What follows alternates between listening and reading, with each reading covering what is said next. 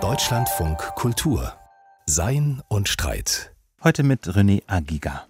In den USA tobt gerade ein Wahlkampf. Und zumindest die eine Seite in dem Präsidentschaftswahlkampf behauptet, es gehe bei dieser Wahl am 3. November entweder um mehr Freiheit oder um weniger Freiheit. In der Bundesrepublik wird zumindest nach mancherlei Eindruck demonstriert, so oft und so hochfrequent wie selten. Und nicht wenige dieser Demonstrationen behaupten, wir würden unserer Freiheit beraubt. Das sind nur zwei Anlässe unter ungezählten, die es jeden Tag gibt, um über Freiheit zu sprechen. Das wollen wir jetzt hier tun in der Sendung mit Christoph Möllers.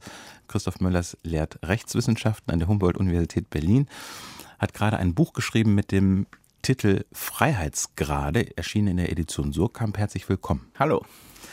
Ich habe gerade ganz kurz angedeutet, die Demonstrationen, die es in den letzten Wochen und Monaten in der Bundesrepublik gegeben hat, nicht zuletzt in Berlin, nicht immer mit einer klaren Überschrift, aber man fühlt, dass der Wert der Freiheit zumindest benutzt wird von diesen Demonstrationen, mindestens das, um gegen die Maßnahmen im Namen von Corona zu demonstrieren. Können Sie das nachvollziehen, Christoph Möllers? Ja, nachvollziehen kann ich das natürlich. Ich glaube, dass tatsächlich vielleicht unsere elementarsten Freiheitseindrücke ja immer sagen, irgendwas mit unseren Körpern zu tun haben. Und, ähm, und wir, glaube ich, auch diese am Ende wahrscheinlich nicht zutreffende Intuition, dass Freiheit erstmal etwas ganz Individuelles ist, erstmal davon kommt, dass wir sie körperlich konnotieren. Corona-Maßnahmen sind natürlich auch erstmal Maßnahmen gegen unsere Bewegungsfreiheit, äh, gegen unsere Freiheit, auch anderen Leuten nahe zu kommen, uns als Körper zu bewegen und uns mit anderen Körpern in gewisser Weise auch zusammenzuschließen. Und dass man da eine Intuition massiver Unfreiheit hat, auch wenn man über die nochmal nachdenken muss in dem zweiten Gang, das ist wirklich einleuchtend. Ja, in Ihrem Buch gibt es irgendwo den Gedanken, dass Freiheit immer auch was damit zu tun hat, das Haus verlassen zu können. Auch das wäre ja eine Ebene, von der wir jetzt gerade tatsächlich während des sogenannten Lockdowns gemerkt haben und bei dem anbrechenden Winter möglicherweise nochmal bemerken, dass das eingeschränkt wird. Können Sie uns vielleicht mal Sie sind Jurist, erklären, welche konkreten Freiheitsrechte im Augenblick tatsächlich eingeschränkt sind. Die Einteilung von Freiheitsrechten ist immer so ein bisschen beliebig. Also verschiedene Verfassungen haben verschiedene Namen für die eine Freiheit und parzellieren sie unterschiedlich. Es geht aber vor allem um Berufsfreiheit, es geht um Religionsfreiheit, wenn wir etwa uns nicht so ähm, religiös zusammenschließen können, wie wir das wollen, also etwa Personenbegrenzung bei Messen und andere Dinge. Es geht auch um Versammlungsfreiheit und Demonstrationsfreiheit. Also ist es eigentlich so, dass fast alle Grundrechte, die irgendetwas zu tun haben mit körperlichem Verhalten, und das sind doch sehr, sehr viele, ähm, betroffen sind. Ich war auch nur die, die sozusagen so rein normativiert sind, können sagen, die Eigentumsgarantie bis zu einem gewissen Grade sind davon nicht betroffen. Bei dem Beispiel Religionsfreiheit ist es doch, glaube ich, einigermaßen umstritten gewesen, ob das wirklich ein Einschnitt ist in die Religionsfreiheit das Recht, sich zu versammeln, das sehen Sie so? Nein, das glaube ich nicht, dass es umstritten war. Also wir haben ja gesehen, dass ähm, Religionsgemeinschaften etwa zu Ostern nur unter sehr, sehr strengen Auflagen Messen feiern durften und teilweise auch freiwillig darauf verzichtet haben. Dass das ein Angriff in die Religionsfreiheit ist, hat, glaube ich, kaum jemand bestritten. Wichtiges Argument gegen die Corona-Maßnahmen ja. im Augenblick scheint mir auch zu sein, dass da vor allem die Exekutive handelt. Also die Bundesregierung zusammen mit den Landesregierungen. Ist aus Ihrer Sicht nachvollziehbar, dass die Parlamente derart zu marginalisieren? Die Bundesrepublik funktioniert natürlich sehr über exekutive föderale Aushandlungsprozesse. Das ist immer eine Stärke auch gewesen, der Art und Weise, wie wir Probleme lösen, ein bisschen technokratisch, ein bisschen kleinteilig und ein bisschen depolitisiert. Ich würde trotzdem als Verfassungsrechtler sagen, dass hier ein Problem liegt, weil wir in der Tat ja auch die Möglichkeiten hätten, sehr viel umständlicher, vielleicht auch nicht so glatt.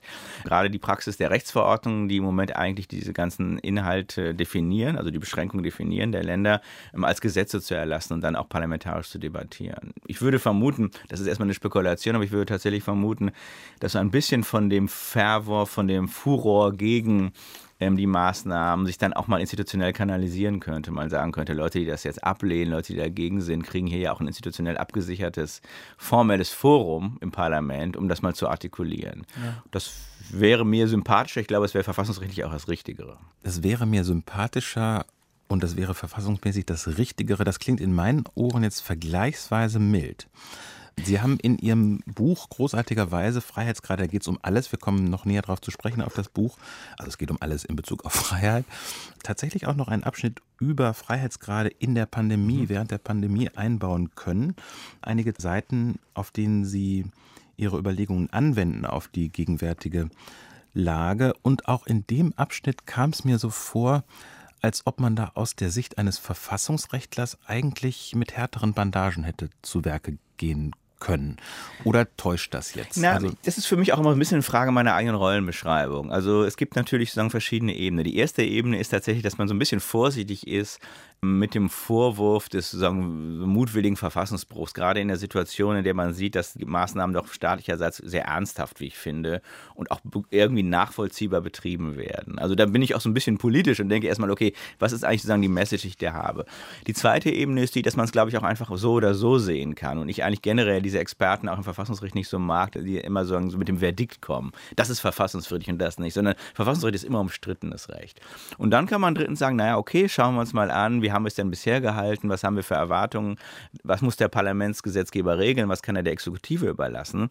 Und da würde ich in der Tat schon sagen, wir haben im Moment eine ziemlich dürftige gesetzliche Grundlage für die Maßnahmen. Wir haben im Grunde ein paar Generalklauseln im Infektionsschutzgesetz und ansonsten eine Menge Rechtsverordnungen der Länder. Und das war vielleicht in Ordnung in der unmittelbaren Krisenzeit, in der wir alle uns auch nochmal besinnen mussten im Frühjahr, was das eigentlich ist und was wir da eigentlich machen. Aber wenn wir uns jetzt darauf einrichten, mit, dem, mit Blick auf den Winter, dass es so ein bisschen ein Dauerzustand wird, dann wäre es doch vielleicht notwendig, oder dann wäre es meines Erachtens in der Tat notwendig, dass die Parlamente die Regelungshoheit an sich nehmen. Ja, in dem Zusammenhang fällt bei Ihnen im Buch die Wendung informierte Technokratie. Mhm. Also das, was ich jetzt gerade ein bisschen unschuldig genannt habe, einfach die Exekutive scheint zu regieren, ist bei Ihnen sehr viel präziser die informierte Technokratie. Da hängt die Bürokratie mit drin, da hängen die Sachverständigen mit drin, äh, personalisiert in Deutschland vor allem durch Christian Drosten so ein bisschen. Sehen Sie da eine Gefahr, dass wir jetzt gerade etwas einüben, das in Richtung informierter Technokratie driften könnte? Ich sehe eigentlich nicht so eine große Gefahr, wenn man das Potenzial zur Repolitisierung irgendwie wiederfindet. Und ich glaube, das gibt es auch. Und das gibt es sozusagen im Moment vielleicht erstmal nur durch fundamentale Positionen wie sagen die AfD, aber das wird es auf Dauer auch ähm, sagen geben, weil es einfach einen politischen Markt dafür gibt, der sagt, also wir müssen jetzt mal sehen, wie man es auch anders sehen kann.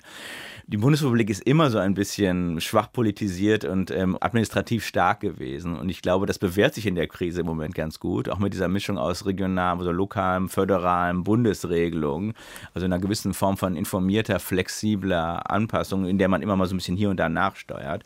Es ist nie so richtig das Ideal einer politisierten Republik gewesen, in der die großen Fragen offen verhandelt werden mit, sagen, mit ideologischen Argumenten und viel Rhetorik.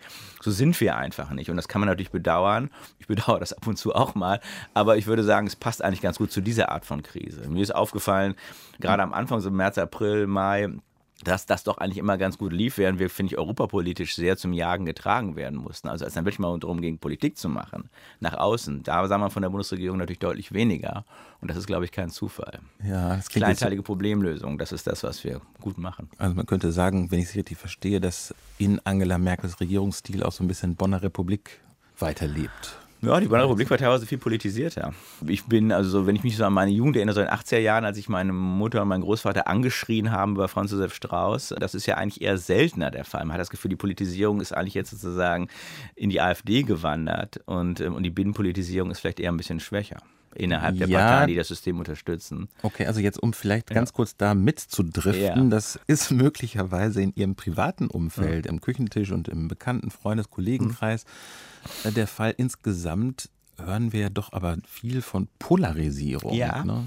ja, was wir hören, ist, glaube ich, das ist auch ein bisschen Thema des Buches. Wir hören natürlich, wir sagen jetzt einen politischen Konflikt immer lauter, dem ein politischer Konflikt über das System ist. Und wir hören vielleicht weniger von dem politischen Konflikt innerhalb des Systems also dem Konflikt zwischen den demokratischen Parteien. Der ist vielleicht auf Kosten des Konflikts zwischen den demokratischen Parteien und sagen wir mal, der AfD, die das System meines Erachtens abschaffen will, stärker geworden. Also, und da, der Trade-off ist, glaube ich, für das ganze System gefährlich, weil das System im Grunde, um legitim zu sein, interne Konflikte anzetteln muss, die relevant und auch wirklich aussagekräftig sind. Wäre dieser Konflikt über das System das gleiche wie der Konflikt zwischen antiliberalen und liberalen Demokraten? Es gibt immer zwei Liberalismusbegriffe. Es gibt sozusagen das kleinen und den großen. Also das kleine Liberale ist das, was sozusagen irgendwie vielleicht die FDP, ob zu Recht oder zu Unrecht, könnte man nochmal überlegen, für sich in Anspruch nimmt.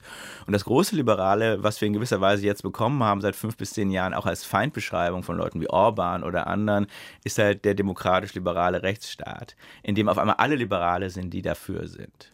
Und wenn es schlecht läuft, dann bildet sich diese Frontlinie im Parteiensystem auch ab. Also Beispiel, jener Orban, der sich selbst definiert ja, als Frankreich. illiberaler, als ja, illiberaler, illiberaler Demokrat. Demokrat. Frankreich ist das Beispiel, wo wir zwei Präsidentschaftswahlen hatten, in denen man eigentlich nur noch die Wahl hatte zwischen dem System und dessen Abschaffung.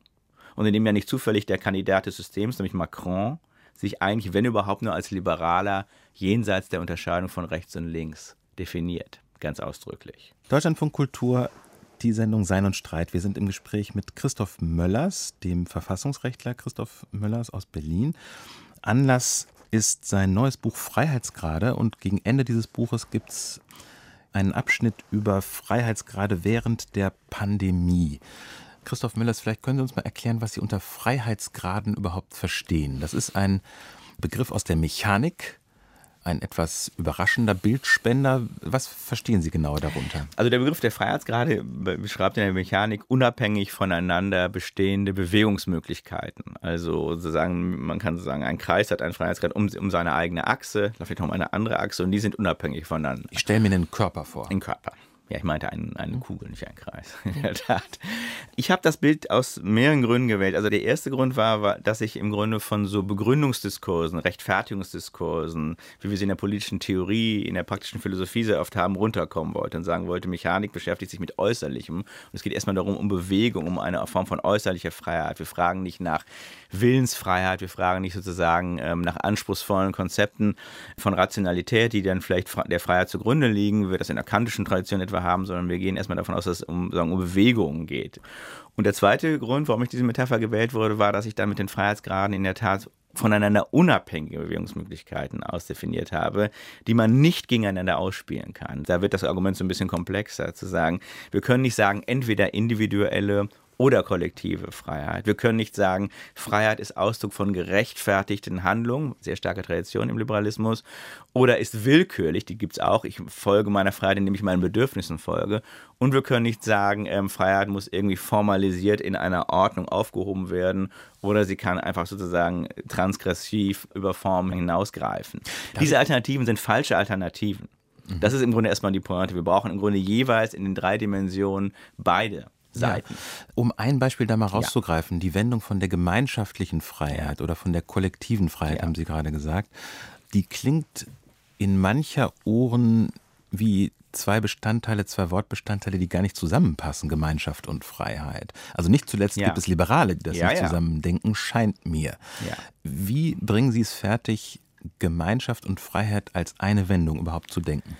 Meine Intuition ist erstmal gewesen zu sagen, naja, wir haben eine sehr starke ähm, Vorstellung oder wir haben einen sehr starken, im Einstieg haben wir in der Tat alle so den stark den Eindruck, dass Freiheit etwas Individuelles ist, was damit zusammenhängt, meiner Meinung nach, nicht so sehr damit, dass wir sagen individuelle Geister sind, sondern dass wir individuelle Körper sind und dass unsere Bedürfnisstruktur, unsere sagen, Emotionsstruktur erstmal sagen, irgendwie auf ein, auf ein körperlich abgegrenztes Wesen, auf unser Bewusstsein beschränkt ist. Zugleich muss man sich aber auch klar machen, dass das, was da passiert, was wir wollen, unsere Bedürfnisse, auch unsere, aber auch die, unsere Begründung vielleicht manchmal für das, was wir ähm, sagen, beabsichtigen, immer schon vergemeinschaftet ist weil im Grunde der gesamte sagen, politische Diskurs, die sozialen Zusammenhänge, die wir eingebettet sind, nie unsere eigenen sind, selbst wenn wir das so empfinden. Das scheint mir wichtig zu sein. Deswegen ist es wichtig, sich klarzumachen, dass der Schritt zum Individualliberalismus, den wir ja, der ja berühmt ist, indem wir sagen, wir sind alle Individuen, die einen Vertrag schließen, etwa in der Gesellschaftsvertragstheorie, immer schon eigentlich eine politische Entscheidung voraussetzt nämlich die überhaupt mit dem Individuum anzufangen. Da ist nichts Naturwüchsiges dran sondern es ist immer schon ein also Produkt. Es gibt kein, es gibt, es gibt im Grunde kein per se individuelles Handeln, das dann sich vergemeinschaftet, sondern schon das Individuum, das sozusagen in die Gemeinschaft strebt, ist als dieses vergemeinschaftet. Und das ist eine Beobachtung, Marx hat das sehr schön auf den Punkt gebracht, zu sagen, die Vereinzelung, von der der, Liber der, sagen, der Individualliberale träumt, ist eigentlich eine, die man überhaupt nur in Gemeinschaft so kennt. Die ist im Grunde eine Erfindung einer bestimmten Art von Gemeinschaft. Und wenn man das so sieht, dann ist, glaube ich, das Gegeneinander ausspielen von individueller und gemeinschaftlicher Freiheit, auch das, wie die berühmte Formulierung von negativer und positiver Freiheit, wo die negative Freiheit die eigentliche ist, in Frieden gelassen zu werden und die positive erst danach kommt, etwas mit anderen gemeinsam zu machen, dann ist diese Form von systematischer Ordnung eigentlich falsch. Da muss man sagen, wir sind eigentlich immer schon beides. Und Sie versuchen diese beiden, auch diese beiden Sachen in der Schwebe zu halten? Ja, ich wie? versuche sie in der Schwebe zu halten und gleich klar zu machen, dass auch die Berufung auf individuelle Freiheit immer schon erstmal eine Vergemeinschaftung voraussetzt. und dass eine Ordnung, die sich als eine aus Individuen zusammengesetzte Ordnung versteht, im Grunde schon die politische Entscheidung getroffen hat, zu sein und dem Individuum einen solchen präferierten Status zu geben. Insofern ist es auch kein Zufall, dass der Liberalismus, dass in der Entwicklung des Liberalismus Individualismus und starke Staatsgewalt, starke politische Gewalt gar keinen Gegensatz eingehen, erstmal systematisch, sondern eigentlich zusammenfallen, weil sie beide einen gemeinsamen Gegner haben, nämlich informelle soziale Gruppen, Gilden, Korporationen, die die starke Identität halt immer als Gruppenidentität verstehen. Und damit stellen sich die ganzen theoretischen Fronten, was ist Liberalismus, was ist Liberalismus nicht und wie können wir ihn eigentlich im Verhältnis zur Freiheit denken, nochmal ganz anders. Ich würde Ihnen gerne gleich kurz mal erzählen, mit welchem Blick ich angefangen habe, in Ihrem Buch ja. zu lesen. Ähm, vorher möchte ich aber gerne wissen, ist das eigentlich ein Buch, das theoretisch nachdenkt oder ist das ein Buch, das politisch nachdenkt? Ich weiß gar nicht, ob es da einen Widerspruch gibt. Also ich kann Ihnen, glaube ich, erstmal nur eine Genealogie meines Denkens erzählen, dann können wir nochmal miteinander suchen. Also ich habe uns in einer bestimmten politischen Verfassung gesehen seit fünf Jahren. Wir reden immer über die Krise der Demokratie. Ich wollte eigentlich kein Buch über die Krise der Demokratie schreiben, auch keins über Orban oder Trump, sondern eins schreiben darüber, ähm, was wir da eigentlich verteidigen. Und dann kommt man sehr schnell darauf zu sagen, dass die Gegner das Liberalismus nennen. Und dann habe ich mir überlegt, okay, was ist denn eigentlich Liberalismus? Und habe angefangen mit einer Spurensuche, die mich dazu geführt hat, dass es sehr schwer ist, eigentlich einen guten Begriff zu finden, weil der Liberalismus auch sehr, sehr ungreifbar ist. Man eigentlich immer für jedes Beispiel, Liberalismus ist über Freiheit, Liberalismus ist über Distanz zu Religionsgemeinschaften, Liberalismus ist über ähm, Staatskritik, immer sehr viele Gegenbeispiele findet von Dingen, die auch liberal als liberal bezeichnet werden. Und so habe ich dann angefangen, mir sozusagen eher meinen eigenen Reim zu machen und bin dann im Grunde von einer Theoriegeschichte, die eher so ein bisschen kritisch ist, zu einer eigenen Form von Begriffskonstruktion gekommen, die bewusst schwach ist, weil sie halt Raum für Politik lassen will. Ein Trick des Liberalismus, politischen Liberalismus, ist ja immer, dass er so tut, als wäre er gar keine Politik. Wir sind gar nicht links, wir sind gar nicht rechts, wir sind Fortschritt, wir sind Technik, wir sind all das, was man, wofür man das eigentlich gar keine Politik braucht. Das ist eigentlich seit dem 19. Jahrhundert eine sehr starke Selbstbeschreibung des Liberalismus. Und ich wollte eigentlich gewisse Einsicht des Liberalismus bewahren, aber diese Depolitisierungstendenzen theoretisch unterlaufen. Das Letztere zählt zu den Vorurteilen gegen den Liberalismus mhm. auch, von denen ich denke, dass es viele gibt. Ähm, vielleicht nur kurz, weil ich es angedeutet habe. Ich habe, als ich zu dem Buch gegriffen habe, vorher nachgedacht, ja toll, ein weiteres intelligentes Buch über Liberalismus vor einigen Monaten las ich Jan Werner Müller, mhm. der, glaube ich, eher so eine Verteidigungsschrift mhm. äh, geschrieben hat gegen die antiliberalen Anwürfe der, der Gegenwart und war sehr, sehr neugierig, wie sie das aufziehen würden, weil nach meinem Eindruck, äh, ganz subjektiv, so der letzten Jahrzehnte, so etwas wie Liberalismus eigentlich zumindest in die politischen Kräfte aller Couleur eingeflossen ja. ist und insofern die Lage, dass in Deutschland der parteipolitische Liberalismus mit der FDP so mehr oder weniger marginalisiert ist, auch kein Wunder ist, weil alle anderen Kräfte in der einen oder anderen Weise davon angefressen sind, ihn mhm. auch weitertragen ja. in der einen oder anderen Weise, sodass nach meinem Eindruck gar nicht originell, aber ich will es einfach nur mal so sagen, politische Kritik in einer liberalen Demokratie wie dieser fast das gleiche ist wie Liberalismuskritik. Und ich glaube, dass das wiederum dazu geführt hat in den letzten, weiß ich nicht, Jahren, Jahrzehnten, dass es auch so eine wahnsinnige Serie von Vorurteilen gegenüber liberalem mhm. Denken oder Handeln zu geben scheint. Ich sag mal ein oder zwei und Sie versuchen die zu widerlegen. Mhm. Liberale sind immer weich, immer unentschlossen, immer liberaler la. Ist das nicht so? Das ist, glaube ich, deswegen nicht so tatsächlich, weil ich glaube, dass die liberale Theorie auch gerade in den Anfängen die Staatsgewalt viel härter gedacht hat und die politische Gewalt viel härter gedacht hat als alle ihre Vorläufertheorien. Alle Theorien der Souveränität haben sehr viel mit dem Liberalismus zu tun, von Hobbes angefangen. Hobbes gehört in ihren Augen Hobbes eindeutig in gewisser in Weise, naja, man macht eine individualistische Begründung von Staatsgewalt, immerhin. Und, ähm, und, setzt eigentlich bei Freiheit an. Und damit ist das, glaube ich, tatsächlich ein Vorurteil. Im Gegenteil, es gibt eine Koevolution von Liberalismus und, und Staatlichkeit. Der Liberale ist radikal individualistisch, egoistisch und auf Bereicherung aus. Das glaube ich nicht unbedingt, aber es ist natürlich immer eine Variante, die es immer gab. Es gab immer sozusagen den besitzbürgerlichen Liberalismus, auch im 19. Jahrhundert, aber es gab auch immer schon die Gegenbewegung, interessanterweise. Die Neoliberalen, die keiner mehr kennt, im späten 19. Jahrhundert in England etwa, die sehr stark sich dafür eingesetzt haben, dass der Staat reguliert wird, dass die Wirtschaft reguliert wird und die äh, im Grunde denen auch schon relativ klar war, dass diese Besitz- und, ähm, und Bedürfnisstruktur im Grunde ein Produkt des politischen Prozesses ist und als solche dann auch verändert werden kann. Aber auch im Namen von Freiheit verändert werden soll. Ein anderes Vorurteil, das habe ich gerade bei Ihnen schon in Andeutung gehört, ist, der Liberale, die Liberalen, die finden sich immer irgendwie in der Mitte. Das ist nicht ganz falsch. Die politische Ursituation des Liberalismus ist nach der Revolution eine Position, in der man sagt, wir wollen die Revolution nicht weitermachen. Wir sind keine Jakobiner, das muss jetzt mal aufhören mit dem Terror. Aber wir wollen sie auch nicht rückgängig machen. Wir sind keine Konservativen, wir wollen jetzt nicht für den Feudalismus einführen. Und das ist natürlich eine Mitteposition zwischen ähm, Revolution und Restauration. Ich entnehme Ihrem Buch und auch jetzt diesen Sätzen, die Sie sagen, dass Sie die Rechts-Links-Orientierung der politischen Landkarte, die ebenfalls aus der Französischen Revolution ja. 1789 folgende stammt, nicht abschaffen. Das ist ja schon seit 1989 eigentlich eine gängige Rede zu sagen, dass das nicht mehr aussagekräftig sei und dass Ideologien an sich etwas irgendwie Ungutes politisch seien. Bei Ihnen gibt es im Gegenteil These, eine Ihrer vielen Thesen, dass ohne Ideologie Politik kaum zu denken sei. Ideologien sind erstmal nur aggregierte Präferenzen und man muss, glaube ich, um so einen politischen Prozess irgendwie verhandlungsfähig zu haben, um überhaupt Alternativen bilden zu können, sowas wie Ideologien haben. Die Rechts-Links-Unterscheidung ist eine fragile Unterscheidung und es ist immer die Frage, wie viel die noch so einsammeln kann. Aber sie ist vielleicht doch zäher, als man denkt. Es gibt die lustige, ich habe da ja nie eine Quelle von gefunden, aber Przeworski, ein polnischer Politikwissenschaftler, schreibt irgendwo, ähm, dass es irgendwie die Mehrzahl aller Franzosen die Rechts-Links-Unterscheidung ablehnen, aber sich gleichzeitig einer der beiden Seiten zuordnen. Und, äh, und so ein bisschen habe ich das Gefühl, läuft das doch oft. Man kann auch sagen Republikaner oder ähm, ähm, Demokraten, man kann auch andere Unterscheidungen anbieten, aber es ist relativ klar, dass wir etwas brauchen, was sich sagen nicht als Mitte jenseits von politischer Willensbildung ähm, setzt. Und der Liberalismus hat das versucht, glaube ich, in seinen ersten 50 Jahren. Dann aber brach der politische Liberalismus und der Parteiliberalismus auch so ein bisschen zusammen. Es gibt eigentlich seit langem keine mächtigen liberalen Parteien mehr in westlichen Staaten. Im Grunde seit der zweiten Hälfte des 19. Jahrhunderts mit dem Aufkommen der Massendemokratie. Und meine These wäre, dass es ihn heute halt nur noch als Rechts- oder Linksliberalismus geben kann und dass das auch in Ordnung ist. Dass man ihn, glaube ich, genauso formulieren muss. Kann man nicht sagen, dass in den USA die beiden Parteien beides liberale Parteien sind?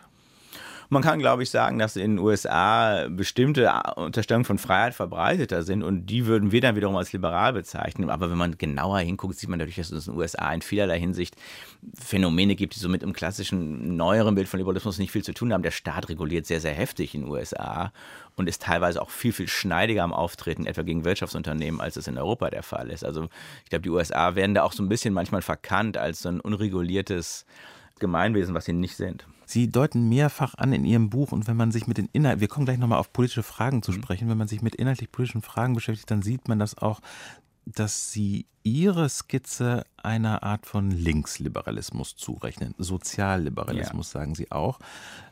Spielt da der Wert der Gleichheit eine Rolle für Sie oder wie machen Sie das aus? Also wie kommen Sie auf die Idee, sich selbst auf der linken Hemisphäre zu platzieren? Also es gibt, glaube ich, zwei Gründe dafür. Der erste Grund ist, dass ich glaube, dass jede Theorie, das ist der gemeinsame Nenner der links- und rechtsliberalen Theorien ist, glaube ich, dass sie eine positive Rolle für Ungleichheit haben. Oder dass sie sagen, es gibt Freiheit und Ungleichheit sind eigentlich eins. Also wir können zwar immer von Diversität, Autonomie und so reden, aber das ist immer auch Ungleichheit. Und dann stellt sich die Frage, wie wir Ungleichheit rechtfertigen. Und dann würde ich sagen, der Liberale rechtfertigen die Sache halt über Verdienst, darüber, dass man irgendwas selber macht oder kann, hat. leistet. Und dann muss man überlegen, wie kriegt man sozusagen eine Fairness in diesen Verdienst hin. Und dann kommt man nach meiner Ansicht heutzutage jedenfalls zu relativ stark egalitären Sachen. Da muss man sagen, Chancengleichheit heißt zum Beispiel sowas wie starkes Erbschaftsbesteuerung. Chancengleichheit heißt Grundrecht auf frühkindliche Förderung und nicht nur Grundrecht auf Eigentum, was man schon hat und so weiter und so fort. Die Ergebnisse sind dann eher links mit Blick darauf, dass ich glaube, anders können wir Verdienst nicht rechtfertigen. Das ist der erste Punkt. Der zweite Punkt ist nochmal die Einsicht, deswegen würde ich das Buch sozialliberal nennen, dass wir natürlich individuelle Freiheit schützen müssen, aber uns immer klar machen mussten, dass das, was da als individuelle Freiheit geschützt ist und dass das Individuum, das sich auf diese Freiheit beruft, ein Produkt der Gemeinschaft ist. Dass unsere Vorstellung davon, was wir als Einzelne sind und was wir wollen, im Grunde nie irgendwie naturalisiert werden dürfen, sondern wir immer sehen müssen, dass da die Politik schon am Werk ist in dem Augenblick, wo wir uns auf unsere Individualität berufen. Deutschlandfunk Kultur, die Sendung Sein und Streit. Wir sind im Gespräch mit äh, Christoph Möllers über Freiheit, über Liberalismus. Eine der letzten Einsichten, die ich mitgenommen habe, ist, dass der liberale Denker Christoph Möllers das Individuum nicht total losgelöst von allen anderen Einzelnen denkt, sondern zumindest im Zusammenhang mit Freiheit immer auch weiß, dass die was mit dem Kollektiv oder der Gemeinschaft, mit einem Verband äh, zu tun hat. Also das Individuum ist nicht der Startpunkt dieser Konzeption von Freiheit und von Liberalismus. Mein Vorschlag wäre jetzt in einer letzten Session mal auf ein, zwei, drei Politikfelder mhm. zu schauen. Eines skizziere ich jetzt einfach mal mit den zwei Wörtern Eigentum und Kapitalismus. In unserem Alltagsverstand, wenn wir Tagesschau gucken oder so, dann denken wir bei den Liberalen vor allem an jene Leute, die dafür sind, möglichst die Marktwirtschaft zu entfesseln. Das passiert in der Bundesrepublik gar nicht äh, exzessiv, aber in der Rhetorik gelegentlich mhm. schon. Was hat es auf sich mit dieser von uns angenommenen Gleichung zwischen Kapitalismus und Liberalismus? Das eine ist ein Wirtschaftssystem, das andere ein politisches oder auch ideengeschichtliches System. Wenn wir nicht viel nachdenken, dann denken wir, das ist ungefähr das Gleiche. Mhm. Und der Liberalismus steht eben dafür, den Kapitalismus möglichst stark zu seiner Wahrheit zu verhelfen, mhm. gewissermaßen. In Ihrem Buch gibt es immer wieder Einsprüche gegen mhm. diese Annahme. Können Sie die vielleicht mal so ein bisschen erläutern? Na, ich glaube natürlich schon, dass sowas wie Privateigentum viel mit Freiheit zu tun hat. Und ich glaube, wir können nicht frei sein ohne die Zuordnung von Objekten, über die wir verfügen können. Es gibt, glaube ich, tatsächlich keine Freiheit ohne auch Privateigentum. Man muss sich dann nur klar sein, dass alles Privateigentum erstmal über die Gemeinschaft vermittelt ist. Ein Produkt einer Gemeinschaft ist, die so zuordnet und nicht anders zuordnet. Man muss sozusagen das Eigentum denaturalisieren. Man kann nicht einfach sagen, ich habe hier was und dann kommt die böse Steuer die nimmst du mir dann wieder weg, sondern man muss sagen, die Steuer hat es mir weggenommen, aber äh, der Staat nimmt es mir per Steuer weg, aber der Staat hat es mir in gewisser Weise per Eigentum auch gegeben. Also die Ordnung als solche ist dafür verantwortlich, dass ähm, dass ich etwas habe. Das ist auch gut, dass ich etwas habe, aber gleichzeitig ist es immer ein Produkt eines politischen Prozesses. Deswegen ist es so misslich, über Umverteilung zu reden und zu sagen, aha, der Staat verteilt hier um. Der Staat verteilt immer schon. Und deswegen gibt es gar keine Umverteilung. Es gibt immer nur Verteilung und die nächste Verteilung. Was hat das jetzt mit Kapitalismus zu tun? Ich denke, man muss sich immer klar machen, dass die, ähm, die Gleichsetzung von Liberalismus und Kapitalismus aus der Geschichte des Liberalismus kommt und seiner im 19. Jahrhundert erfolgten Verbindung mit utilitaristischen Theorien, die gesagt haben, größter Nutzen für die größte Menge ist eigentlich die richtige Politik. Und dass wir hier sehen, dass der Kapitalismus natürlich unglaublich erfolgreich ist, produktiv, viele Güter herstellt, vielen Leuten erstmal jedenfalls manchen eine Menge erstmal gibt. Die Frage, die sich dann stellt, ist, ist das auch freiheitlich? Oder sind wir nicht zu schnell darin, Produktivität und Freiheitlichkeit gleichzusetzen, was ich bei vielen Ökonomen so ein bisschen sehe. Und die Frage, die ich mir dann stelle, ist, müssen wir nicht auch angesichts der Tatsache, dass alle Formen von Güterzuordnung ein Produkt eines politischen Prozesses ist, so etwas entwickeln wie eine liberale Kapitalismuskritik? Also sagen, ja, wir akzeptieren erst einmal durchaus, dass Leute nach Belieben über Güter verfügen können. Wir akzeptieren, dass Leuten auch Güter zugewiesen werden, aber wir sehen dann auch auf der anderen Seite, auf ganz verschiedenen ähm, Ebenen, dass es hier Probleme gibt. Und zwar sowohl Probleme einfach damit, dass in solchen Rechten Unfreiheit vermittelt werden kann, Arbeitnehmer, Arbeitgeber, aber auch nochmal ganz elementar darin, dass wir im Prinzip über Kriterien von Verdienst nachdenken müssen, die wir nicht einfach dem Markt überlassen können. Warum mhm. bekommt der eine das und die andere jenes? Ergebnis Preisbildung. Das allein wird, glaube ich, nicht reichen, um eine politische Ordnung zu legitimieren. Ja, also diese liberale Kapitalismuskritik, von der Sie da, ich sag mal, träumen, die würde sich ja richten gegen einen über ganz viele Jahrzehnte sich entwickelt habenden Siegeszug eines anderen Liberalismus. In der Theorie, Sie haben gerade angedeutet, Utilitarismus im 19. Jahrhundert, also die Maximierung des Nutzens für eine größtmögliche Zahl von Menschen. Man könnte vielleicht auch denken an Autoren wie Friedrich Hayek oder Ayn Rand gar, man könnte denken an politische Wellen, die man äh, in Europa mit Margaret Thatcher, in Amerika mit Ronald Reagan verbindet. Man könnte denken an die 90er Jahre, wo Sozialdemokratien ebenfalls eine Politik ins Werk gesetzt haben, die dem Marktgeschehen mehr Freiheit verschafft hat äh, und mit der Erbschaft all dessen.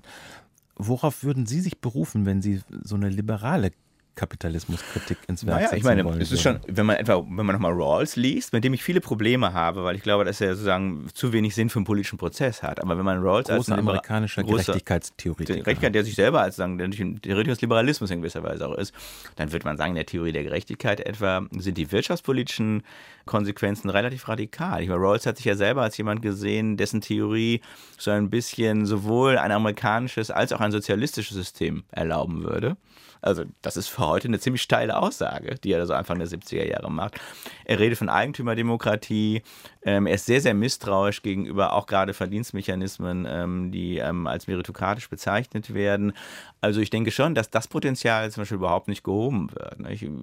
Also das ist eine, eine Theorie, die, glaube ich, auf anderen Ebenen ähm, meines Erachtens, nach meines bescheidenen Erachtens, eine großartige Theorie, aber erstmal sagen, vielleicht Probleme hat damit über Politik nachzudenken. Aber dass der Liberalismus sich auf Ayn Rand und Friedrich August von Hayek traditionell ähm, beziehen wird, das stimmt nicht. Sondern es gibt eine lange Linie des progressiven Liberalismus, die aus dem englischen späten 19. Jahrhundert kommt, dann über meinen Lieblingsautor eigentlich in dem Buch John Dewey geht, und gewisserweise dann auf eine andere Art und Weise auch wieder bei, jedenfalls politisch bei Rawls landet, die immer noch mal überlegt hätte, inwieweit ähm, Kapitalismus tatsächlich ein liberales Projekt sein muss. Ganz einfach für mich gesagt, Sie haben jedenfalls mit dem politischen Mittel der Verteilung kein Problem. Ja die Verteilung ist sozusagen unvermeidlich, weil in dem Augenblick, in dem wir ähm, Güter haben und in dem wir Personen haben, irgendwie die beiden stabil zugeordnet werden müssen. Und das ist immer eine politische Entscheidung. Es ist nie eine, die was mit Natur zu tun hat. Und die Frage des Verdienstes, und das sehen wir natürlich am deutlichsten beim Erbrecht, wo es gar keinen Verdienst gibt, und die Frage des Verdienstes muss halt immer wieder neu diskutiert werden. Und wenn sie ernst genommen wird in einem freiheitlichen Sinne, dann hätten wir wahrscheinlich am Ende eher mehr staatliche Intervention als weniger. Sie denken in Ihrem Buch an verschiedenen Stellen auch auch nach über Zeitlichkeit von Freiheit, ein anspruchsvolles mhm. Thema und wieder sehr einfach für mich gesagt, es kann sein, dass Politik handeln muss, um Freiheit in der Zukunft sicherzustellen. Mhm. Können Sie das am Beispiel Ökologie vielleicht mal zeigen? Also ich glaube jedenfalls muss der liberale Diskurs sich ein bisschen zurücknehmen, wenn er sagt, naja, ähm, wir haben jetzt hier diese schrecklichen Freiheitseinschränkungen für die Pandemie oder für den Klimawandel und wir sind dagegen, wo man sich natürlich immer klar machen muss, dass ähm, Freiheitseinschränkungen in der Gegenwart halt auch, und es ist ein gefährliches Argument, aber trotzdem ein richtiges, ähm, sagen Freiheitsgrade in der Zukunft ermöglichen können. Nicht? Also wir müssen einfach sehen, dass Vorgänge, die komplett ungeordnet sind von der öffentlichen Gewalt, oft ein massives Maß an Freiheit, übrigens auch auf eine in aller Regel sehr, sehr ungleiche Art und Weise produzieren. Deswegen würde ich immer denken, ist gerade Planung, die sehr, sehr langfristig ist, eigentlich immer sehr freiheitsschonend und gleichzeitig sagen, kurzfristig freiheitsschonend und langfristig freiheitssichernd. Wenn wir die Pandemienpläne von vor 15 Jahren etwas ernster genommen hätten, hätten wir vielleicht insgesamt ein kleineres Problem gehabt und hätten uns vielleicht auch die ganzen Versammlungsverbote und anderen Dinge sparen können. Und wir sehen ja jetzt schon mit Blick auf die Klimakrise, dass die meisten Szenarien, über die wir heute reden, eigentlich seit 20 Jahren bekannt sind. Und dass die verlorene Zeit uns dazu zwingen wird, im Grunde mehr Freiheitseinbußen für zukünftige Freiheit jetzt zu investieren, als wir es vor 20 Jahren hätten machen müssen. Das heißt, langfristiges Denken kann oft auch sozusagen eigentlich die Lösung sein für vermeintlich tragische Entscheidungen zwischen Freiheit heute und Freiheit morgen.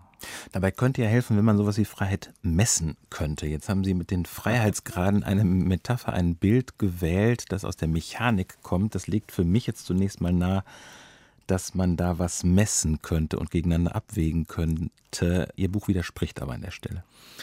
Also Messen gegeneinander abwägen ist sowieso schon mal was ganz anderes, unterschiedliches, würde ich tatsächlich sagen. Und ich glaube tatsächlich auch, dass im Grunde der, man könnte sagen, der politische Prozess ist ein Verfahren mit dem Ziel, gemeinsame Maßstäbe für Freiheit zu finden. Und dann kann man sagen, wenn man einen gemeinsamen Maßstab gefunden hat, das ist etwa manchmal eine Rechtsordnung bis zu einem gewissen Grad, aber dann auch nicht bis zum Grad auch wieder nicht, dann hat man äh, so etwas wie eine Form, die man auch als Messen bezeichnen könnte, aber die natürlich deswegen keine echte Messung ist, weil der Maßstab immer wieder in Frage gestellt werden kann. Also nicht nur die Messung, sondern auch der Maßstab wird immer wieder neu in Frage gestellt. Deswegen bin ich in dem Buch auch so etwas skeptisch gegen, sagen wir mal, einer zu starken Empirisierung und einem zu starken Vertrauen in, ähm, sagen, empirische Politikwissenschaft als, einer, als einem Angebot, das sozusagen Probleme der Freiheitsverteilung lösen könnte. Vielleicht ein äh, Thema noch zu streifen. Ähm, wir haben über Verteilung von Gütern oder Werten mhm. gerade so ein bisschen gesprochen. Worüber auch stark diskutiert wird, ist das Regulieren von sagen wir mal, Chancen für bestimmte Bevölkerungsgruppen mhm. im Augenblick. Also beispielsweise für Bevölkerungsgruppen nach Maßgabe des Geschlechts mhm. oder der Herkunft mhm. oder so. Es hat sich eingebürgert, sowas Identitätspolitik mhm. zu nennen, zumindest in bestimmten Kreisen hat sich das eingebürgert. Das diskutieren Sie auch an bestimmten Stellen. Ist sowas wie Diversität nach beispielsweise körperlichen Gebrechen, Alter, Herkunft, Geschlecht. Ist Diversität in diesem Sinne eine liberale Idee in Ihren Augen oder eher nicht? Glaube schon, weil es eigentlich Ungleichheit ist. Man muss ja sagen, Diversität ist immer das Gute und Ungleichheit ist immer das Schlechte, aber wenn wir ehrlich sind, beschreiben wir Diversität ja auch eine Form von Präsenz von Ungleichheit, die mir, glaube ich, mit einem liberalen Konzept sehr gut ähm, zu passen kommen kann. Mir war es in dem Buch wichtig, das, was ich auch selber als Identitätspolitik bezeichnet habe, obwohl es ja eigentlich erstmal ein negativ polemischer Begriff oft ist, positiv zu wenden und, und mir scheint, dass das Anliegen, sagen wir mal, von Transpersonen, das politische Anliegen von Transpersonen nicht kategorial was anderes ist als das politische Anliegen der Arbeiterklasse. Und dass wir, glaube ich, nicht sozusagen so ähm, damit anfangen sollten, diese Art von Politik irgendwie abzusondern und zu sagen, das ist keine gute Politik, weil sie nicht fürs große Ganze ist. Während Politik immer individuelle oder Gruppeninteressen aktiviert und dann irgendwie dabei auch das große Ganze im Hintergrund äh, mitbefördern will.